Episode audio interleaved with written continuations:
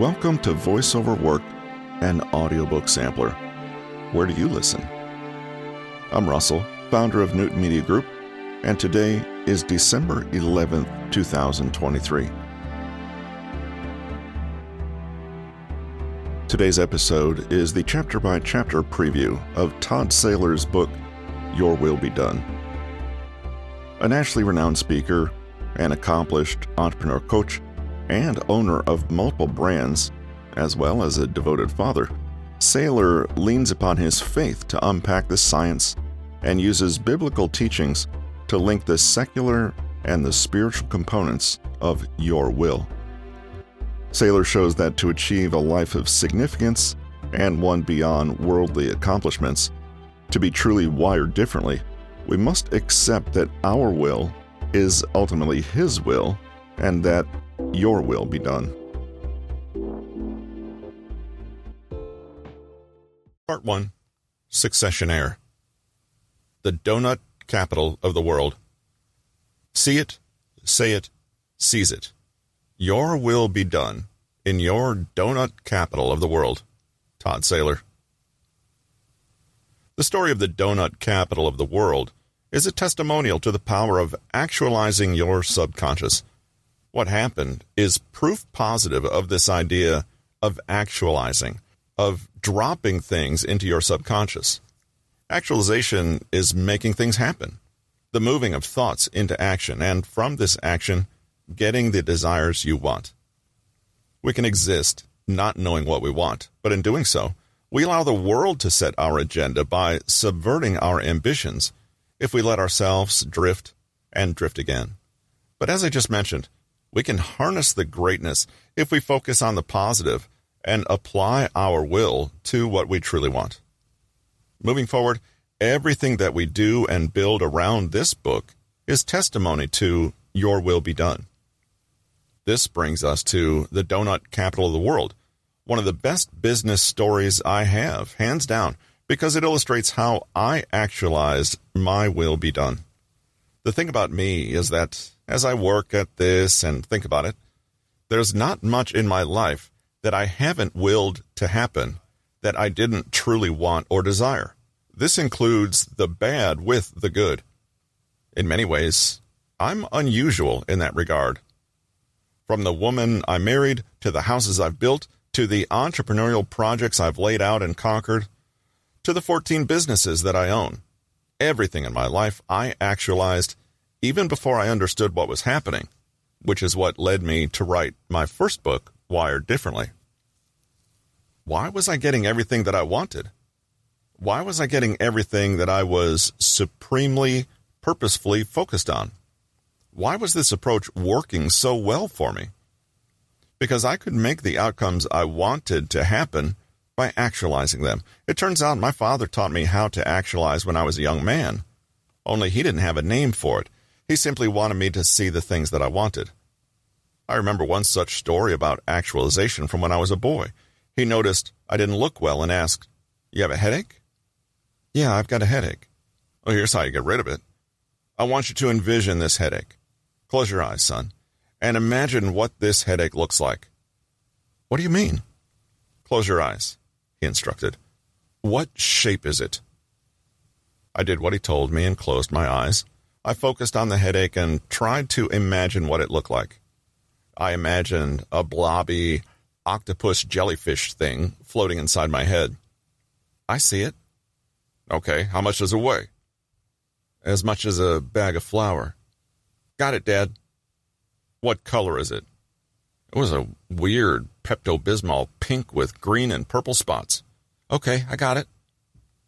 He put his hand on my shoulder. If you could throw it, how hard would it be?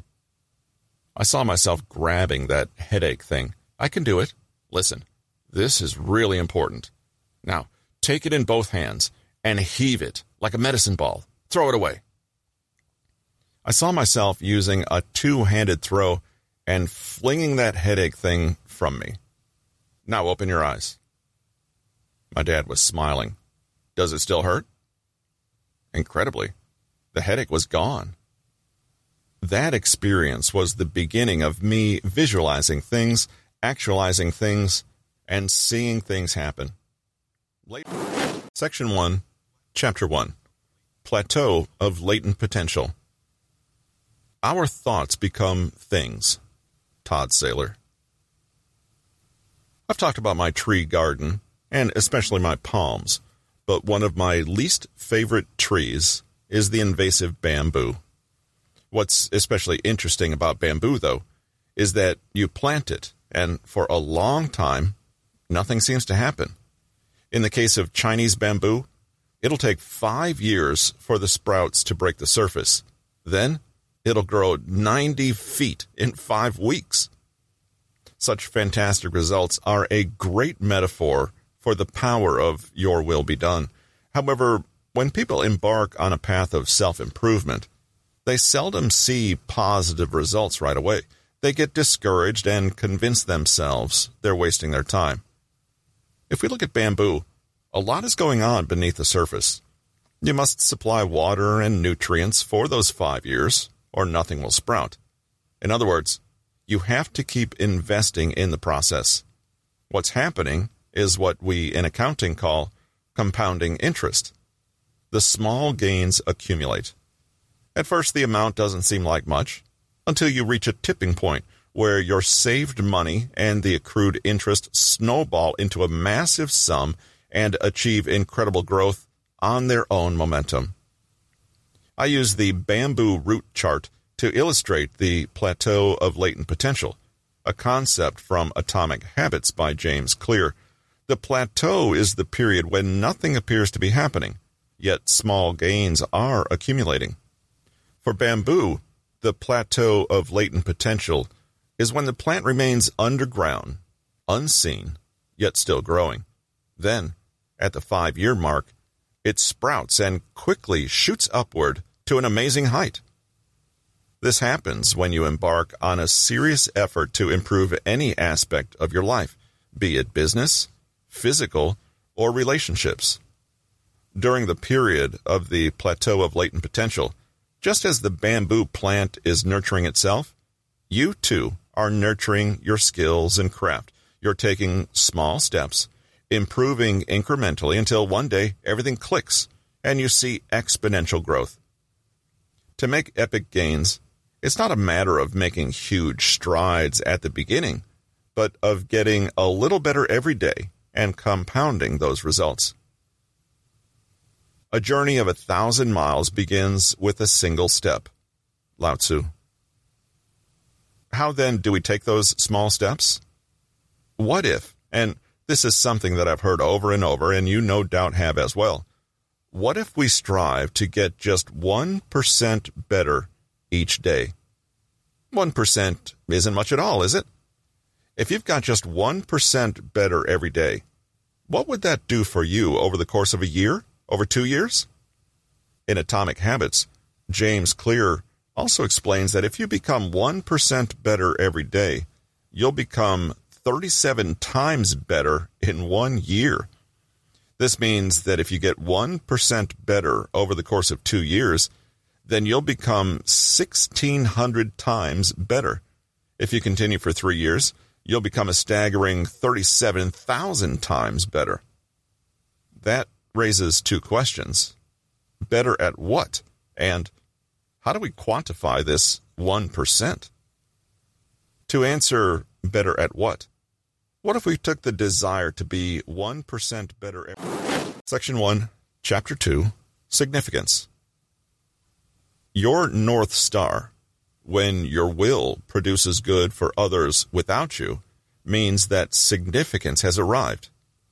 Todd Saylor. A successionaire is someone at the pinnacle of the entrepreneurial world. Though they understand the concept of focus from being supremely purposeful and wired differently, they realize that they're only as good as their plan. In our lives, there are so many things we want to accomplish and master through the philosophy of getting 1% better. We know that there's no silver bullet that will make us successful, that becoming a successionaire is a matter of leveraging our favor in being wired differently, of being supremely purposeful, of fighting against the drift and the drift again, and layering success upon success. We apply that successionaire focus to overcoming our weaknesses. As we learn about becoming a successionaire, I must talk to you about riches and wealth. What's the difference? Well, you need to understand both the self help component and the strategic component of how people become rich and then how they move on to become wealthy through passive income. Before you become rich, before you become wealthy, you need to learn why there are different foundational premises in these teachings. What's the difference between riches and wealth? This is an important question because in the wired differently entrepreneurial mindset, our aspirations as successionaires are focused on becoming both rich and wealthy. You can't reach the type of freedom that I want you to attain without becoming a successionaire at being rich and a successionaire at becoming wealthy. To begin, the first fundamental difference between riches and wealth is that riches are the capital we use to purchase things, which are nouns. I like to use the word nouns because it defines a broad category of activities or physical objects without having to specify what they are. Riches are what we use to acquire nouns. Riches come to us on a recurring basis. Riches are a paycheck. Riches are a commission. Riches are that medium that monetary utility, be it US dollars, Bitcoin, any other type of cash component, anything else you've got that can be exchanged for a noun or experience or whatever you use to drive your organization or yourself to a different level. Notice, I'm not saying next level. I'm not saying that riches are just a driver. Riches are the driver. Riches are the tangible piece in this exchange of goods and services, nouns and experiences. Riches are what we need to pay for rent, groceries, our bills, the overhead. Riches are what we need to pay for a night out, a vacation, or an adult education class. Our riches should be used to move us in a wired differently manner toward success. Riches come from circumstance, a consequence of your activities, your paycheck from work, a speaking fee, or a commission from closing a deal. Wealth, on the other hand, is the result of happenstance. I don't mean it's the result of chance or luck, but that it happens without input from you. This wealth comes from your successes, meaning Section 1, Chapter 3 Systems, Habits. Creative forces do not discern between want and unwant, as they are both served on the same platter. Todd Saylor. I do a lot of coaching for both business people and entrepreneurs to help them attain success, to become successionaires. What then is successionaire? A successionaire is a person who focuses on becoming successful as a habit. A successionaire is someone who becomes successful time and time again.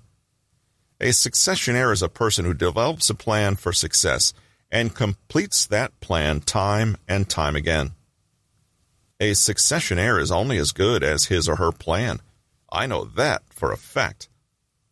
When I'm not getting the warm and fuzzies about one of my companies, about one of my financial positions, about one of my operations, I know I have to own up to it and create a plan to get things on track. Same if I'm not feeling good about my family, about a relationship, or about myself. The number one obstacle I run into with my students is doubt and depression. I'm no stranger to that. None of us are. We have to manage those doubts and that depression, or we'll never be able to become successionaires. I don't care what it is. I know the only way I will feel better about the situation is to create a plan. As soon as I do, I immediately feel better. We can't underestimate the importance of a plan, even a small one that seems preoccupied with trivial matters. Benjamin Franklin illustrated this in his proverb showing how small details accumulate and snowball into events of enormous consequences. For want of a nail, the shoe was lost. For want of a shoe, the horse was lost. For want of a horse, the rider was lost. For want of a rider, the battle was lost. For want of a battle, the kingdom was lost. And all for the want of a horseshoe nail. The plan begins with something small, like applying a nail, but it represents a desire to execute a larger plan, in this case, preserving a kingdom. This desire originates from a dream, a dream that envisions a big plan. Think Tesla, SpaceX. You can be as successful as Elon Musk, Bill Gates, or even Warren Buffett if you complete even the simplest of your plans. Think how many plans, however well intentioned, never made it past someday and were then abandoned and forgotten. A successionaire understands the concept of focus in being extremely purposeful and being wired differently from the fact that they realize that they're only as good as their plan. This leads to the question what's the difference between a business person and an entrepreneur? For now, let's use a simple definition that a business person is more focused on operations and procedures, while an entrepreneur acts upon creating new products and processes. A great illustration is the difference between Tim Cook, a business person, and Steve Jobs, an entrepreneur. Both were extraordinarily talented, yet they needed each other to make Apple the high tech powerhouse it became. Steve Jobs was. Section 2 Motor. That night in Kenosha. Your mind is like a motor. Todd Saylor. In Section 1, we discussed that a crucial step in becoming a successionaire is the act of getting 1% better. We explained how conditioning your mind is like wrapping wire around an electric motor. We then combined those concepts by showing that in pursuing an activity of 1% per day, you're wrapping a wire around that motor.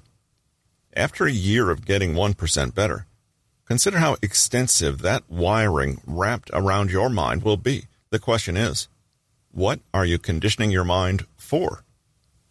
A telling and cautionary tale of how the 1%, the 14 minutes and 24 seconds every day, can lead us astray is the story of Kyle Rittenhouse. On August 24th, 2020, Kyle Rittenhouse watched businesses in Kenosha, Wisconsin burn because of violent protests. Why was it that Kyle Rittenhouse, on one phone call, without even thinking about it, drove across state lines to another city, grabbed an AR rifle, and stood guard amid the chaos without asking one question. We know the tragedy that happened afterward.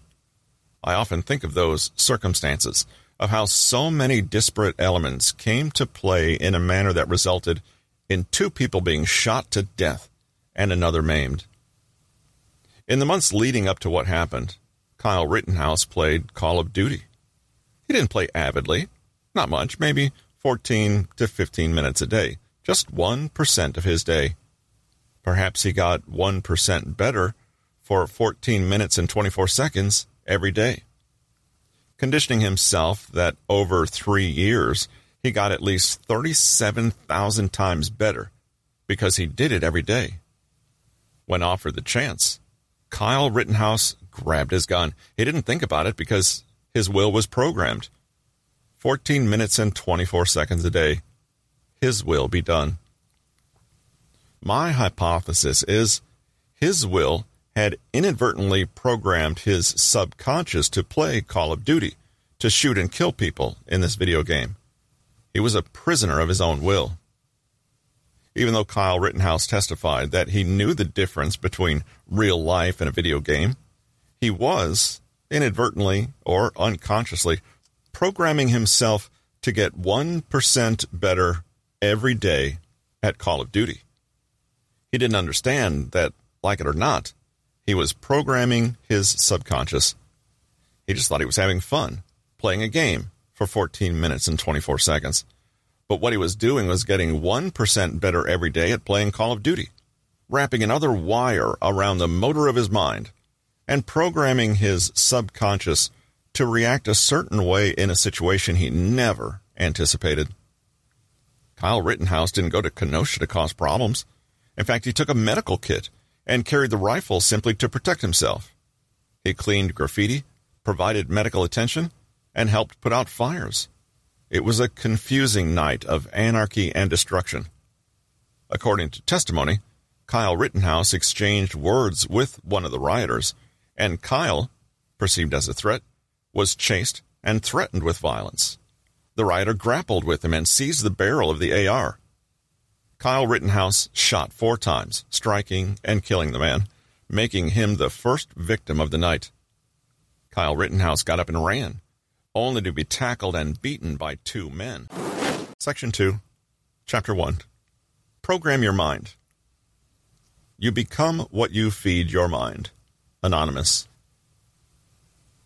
What is this book about?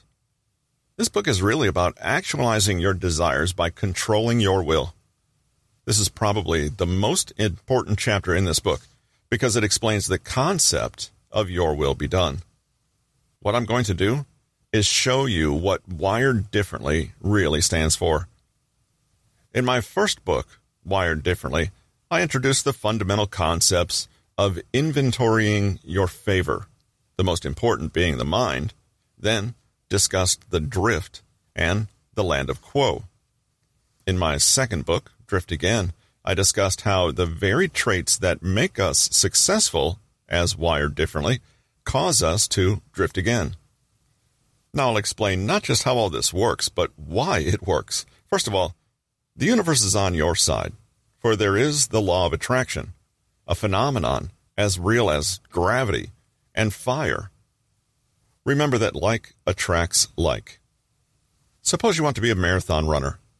Part of that effort is lacing up your running shoes and putting in the miles. Soon, though, you'll hit a wall of frustration. You won't be able to run as far as you think you can. You deal with injuries. Then you attend a runner's clinic and meet others who share your ambitions and challenges. You get advice on how to improve as an athlete, plus you network and learn about other races. In seeing like, you've attracted like, and this brings you success as a runner. The law of attraction works in any circumstance, be it as an athlete, a scientist, or a salesperson. The precaution is to be careful about what you attract. Let's now break down the process of achieving success when you're wired differently. The how. I ended section one with one of the most evocative and metaphorical concepts of our mind, that of an electric motor. I explained that as electrical current flows through wires wrapped around magnets in the motor, this causes those magnets to spin about a shaft. The more wires, the greater the torque. Our mind is like that motor, and our habits and thought processes are those wires. Whatever we've wrapped around our mind will cause it to move in that direction and with the force that we've accumulated, the torque. Every repetition, every time we repeat a habit, is another wire wrapped around our mind. The more we practice something, catching a pass, playing piano, public speaking, the better we are at it. The same is true for bad habits smoking, eating too much, making excuses about not exercising. Those are also wires wrapped around our mind. That we become what we think about is an obvious fact, and so we must be mindful of what reps we do and what habits we follow. The why? Being wired differently is about controlling your will. The dictionary defines will as expressing intent about the future. As smart as the folks are who compile the dictionary, they are a little off base because your will is not just about expressing intent, but about actually actualizing your future. Our mind moves in the direction of our wants, our desires, and, at its most heightened sense, by our will. The concept of your will be done is not a philosophical comment about life, and not just. Section 2, Chapter 2 Ants Automatic Negative Thoughts. What you resist will persist because it will remain in your subconscious. Todd Saylor. So far, we've discussed the importance of understanding the concept of the mind as a motor, that reps and habits are the wrapping of wire around the motor, and that this produces torque, expressed as your will. We also discussed the importance of developing the right habits and the dangers of allowing ourselves to believe that we can't develop bad habits. But there is one bad habit that is very difficult to break, and which sadly is one of the biggest obstacles that we plant and nurture but blocks our paths forward. I'm talking about ants, automatic negative thoughts. This is not a term I invented, but one that I picked up from Dr. Daniel Amen in his book, Feel Better Faster and Make It Last. Ants are our spontaneous responses to uncomfortable or unwanted stimuli. It's your mind reacting to a new project from your boss. Oh, geez, not this again. How many times do we have to reinvent the wheel? It's your response to your spouse sharing an invitation to a holiday party from work. Do I have to? I can think of better things to do with my time than spend the evening listening to you and your buddies talk shop. It's your response when meeting someone who looks different from you. Watch out. He's one of them. Ants come from a variety of sources having ants is, at its most basic, very normal human behavior. Our caveman ancestors lived in a dangerous world, and one bad decision could leave them seriously injured. This was a time when even a small cut could lead to a deadly infection, or on the menu for a saber-toothed tiger or giant bear. Most of us don't live in situations of life or death decisions. Our ants are from learned behavior.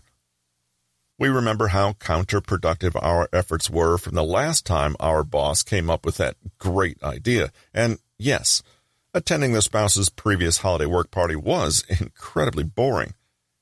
That strange guy you ran into was indeed trouble, but the worst ants develop from reactions to what we've been told.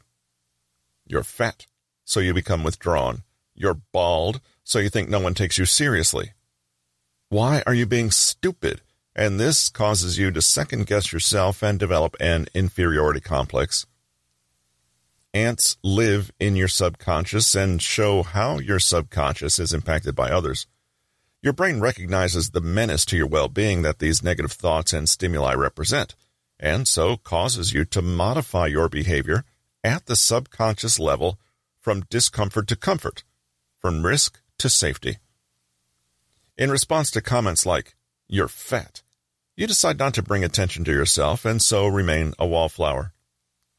After being told, you're stupid, you choose not to assert yourself and prove others wrong, and so live with your head down.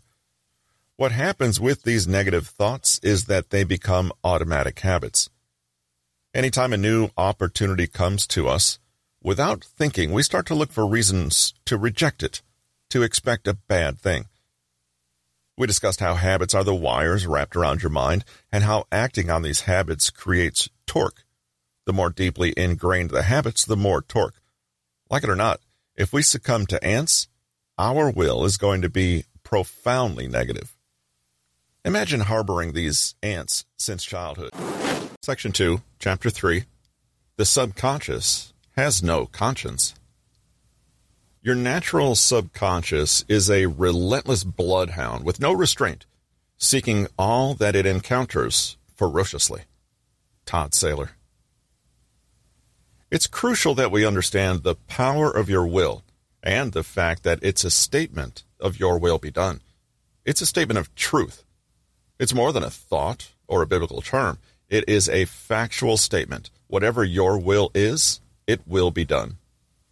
When thoughts come into your mind, the conscious mind directs them into the subconscious mind. When those thoughts are repeated, they become habits, and you don't have to activate your conscious mind to make them happen. Previously, we had discussed this phenomenon as muscle memory.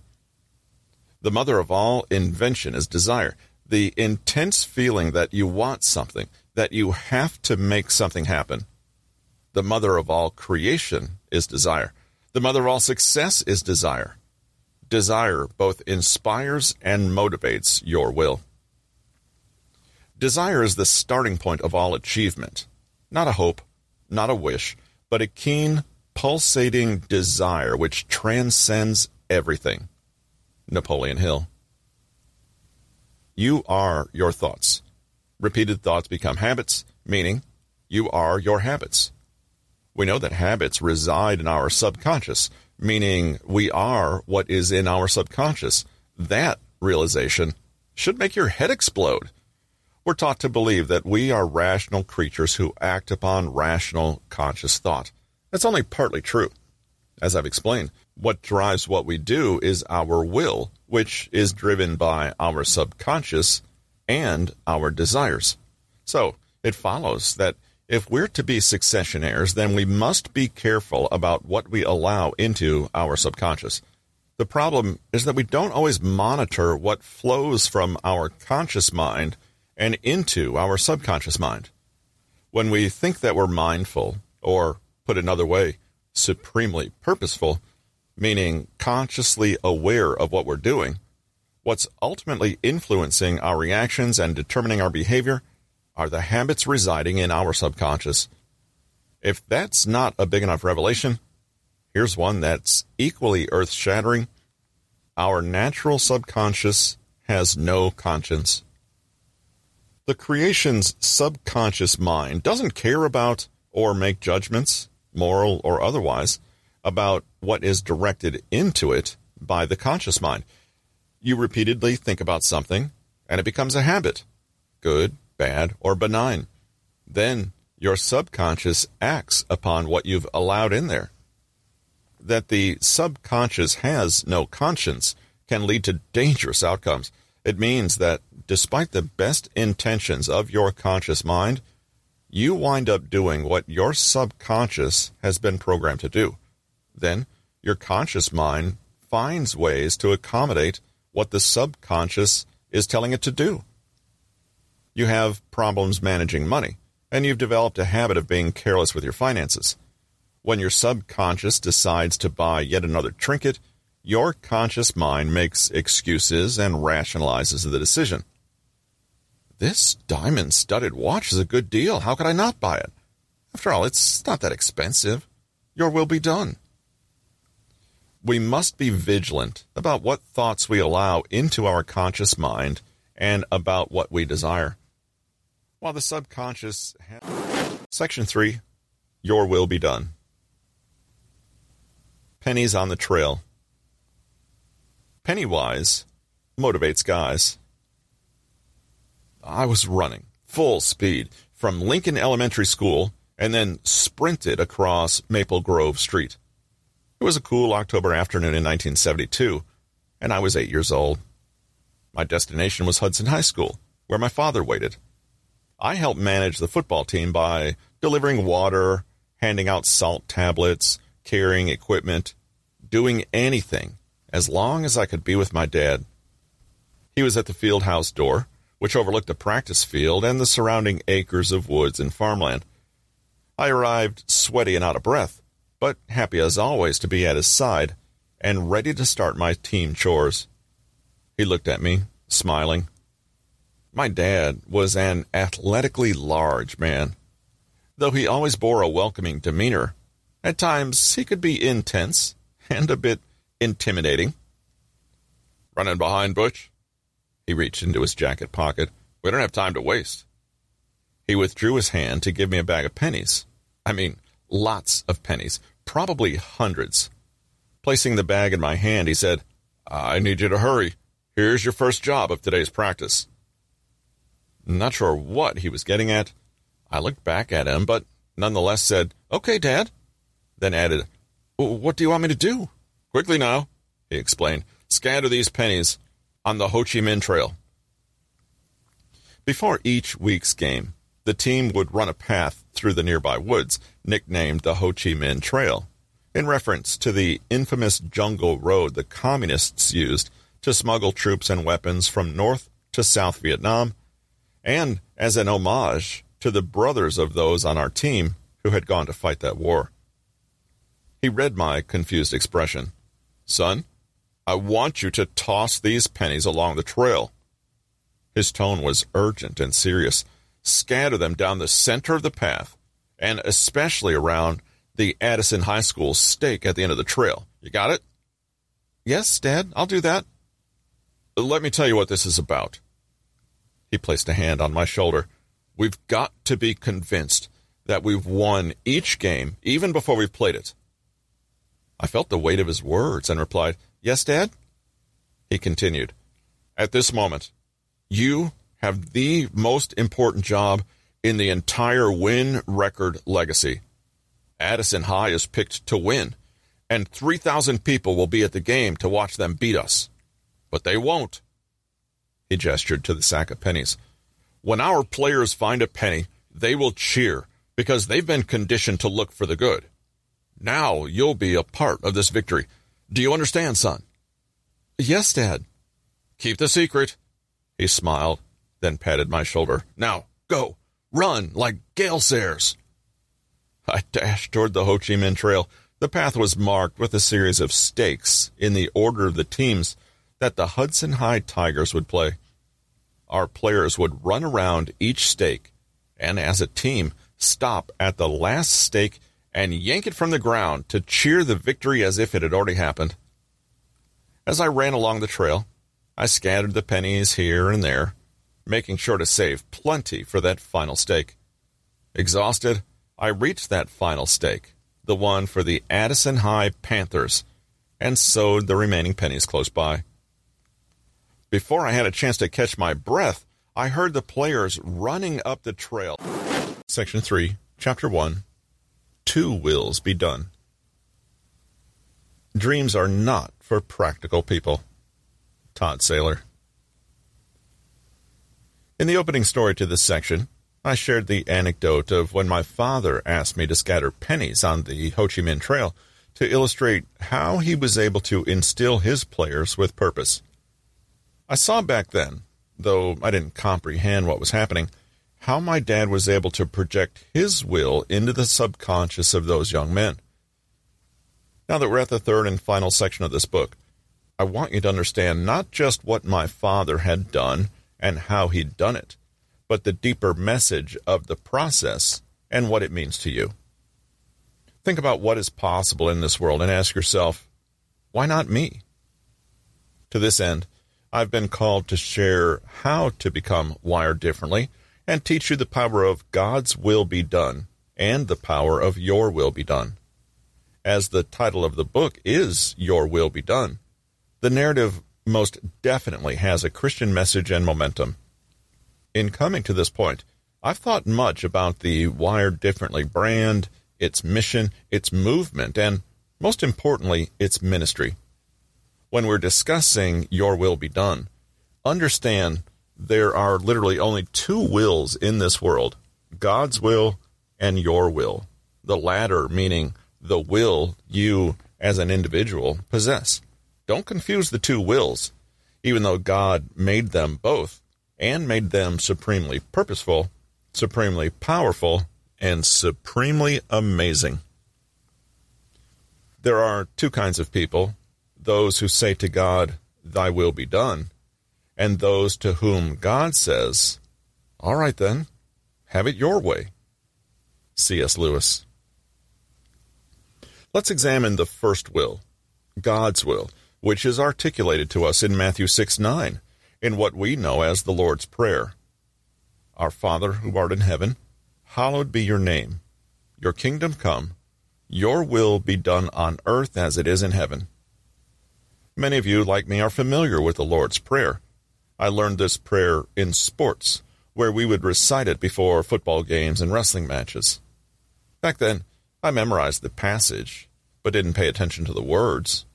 Even so, saying the prayer gave me confidence and strength because I felt like I was speaking directly with God and that there was meaning in the crucial directive of the prayer, Your will be done. In that prayer, God is sharing how we are to pray to him and that his will be done on earth as it is in heaven. What does this mean? It means that it is God's will to bring the joy of heaven to earth. To attain this joy of heaven is possible for us, as explained in Matthew 7 7. Ask, and it will be given to you. Seek, and you will find. Knock, and the door will be opened to you. Here, God is telling us that we each have a will, the ability to act on our own, in fact, very explicitly, using the verbs ask, seek, and knock. The powerful message in this scripture is that God is telling us that His will is to give us free will, your will. So, what is your will? It is your ability and prerogative to do any damn thing you want. God did not put any tethers on your will because it is free will. God wants for us to unite with Him. Section 3, Chapter 2 Call to Action. Although I've achieved many of my dreams, I've never made plans to be anything other than a humble successionaire. Todd Saylor. God gave us free will with no strings attached for his salvation. We are free to choose him or not. What God has provided to you is a supercharged motor mindset built in his image that can focus upon and secure your earthly desires and your will. Put another way, for accepting God's will, he led us to success, and this was the payoff for our effort. On the other hand, God's will also gives you the option for even more, if you choose, to accept Christ into you so that you can filter your mindset, soul, and heart in its desires and focus. Remember what Hebrews 13, 5, and 6 tells us. Let your conduct be without covetousness. Be content with such things as you have. For he himself has said, I will never leave you nor forsake you. So we may boldly say, The Lord is my helper. I will not fear. What can man do to me?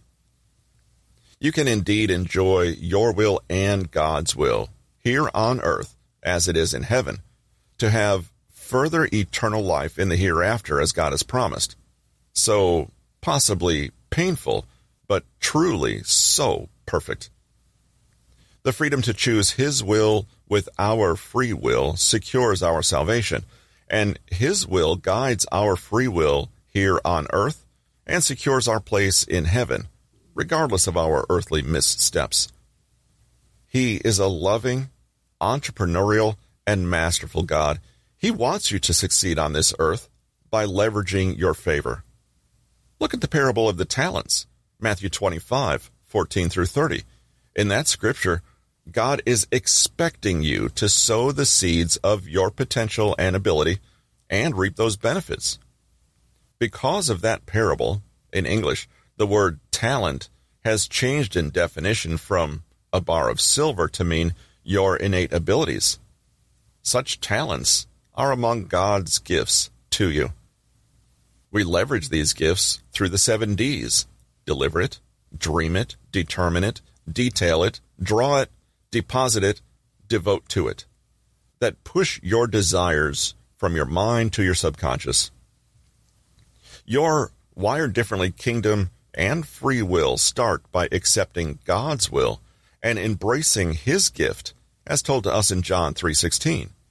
For God so loved the world that he gave his one and only son that whoever believes in him shall not perish but have eternal life.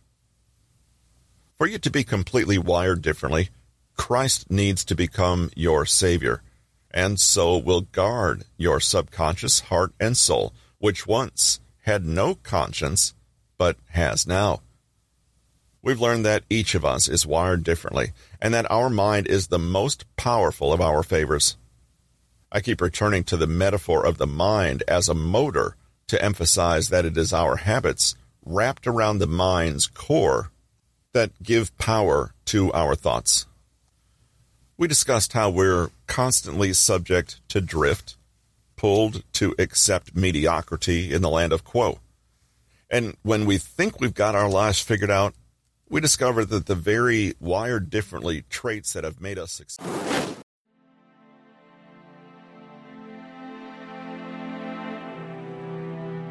Thanks for listening to VoiceOver Work and Audiobook Sampler. Where do you listen? If you like what you just heard, we hope you'll pass along our web address, newtonmg.com, to your friends and colleagues. This has been a Newton Media Group production. Join us next week for another episode of VoiceOver Work, where we'll preview a new audiobook for your listening pleasure. Have a great week.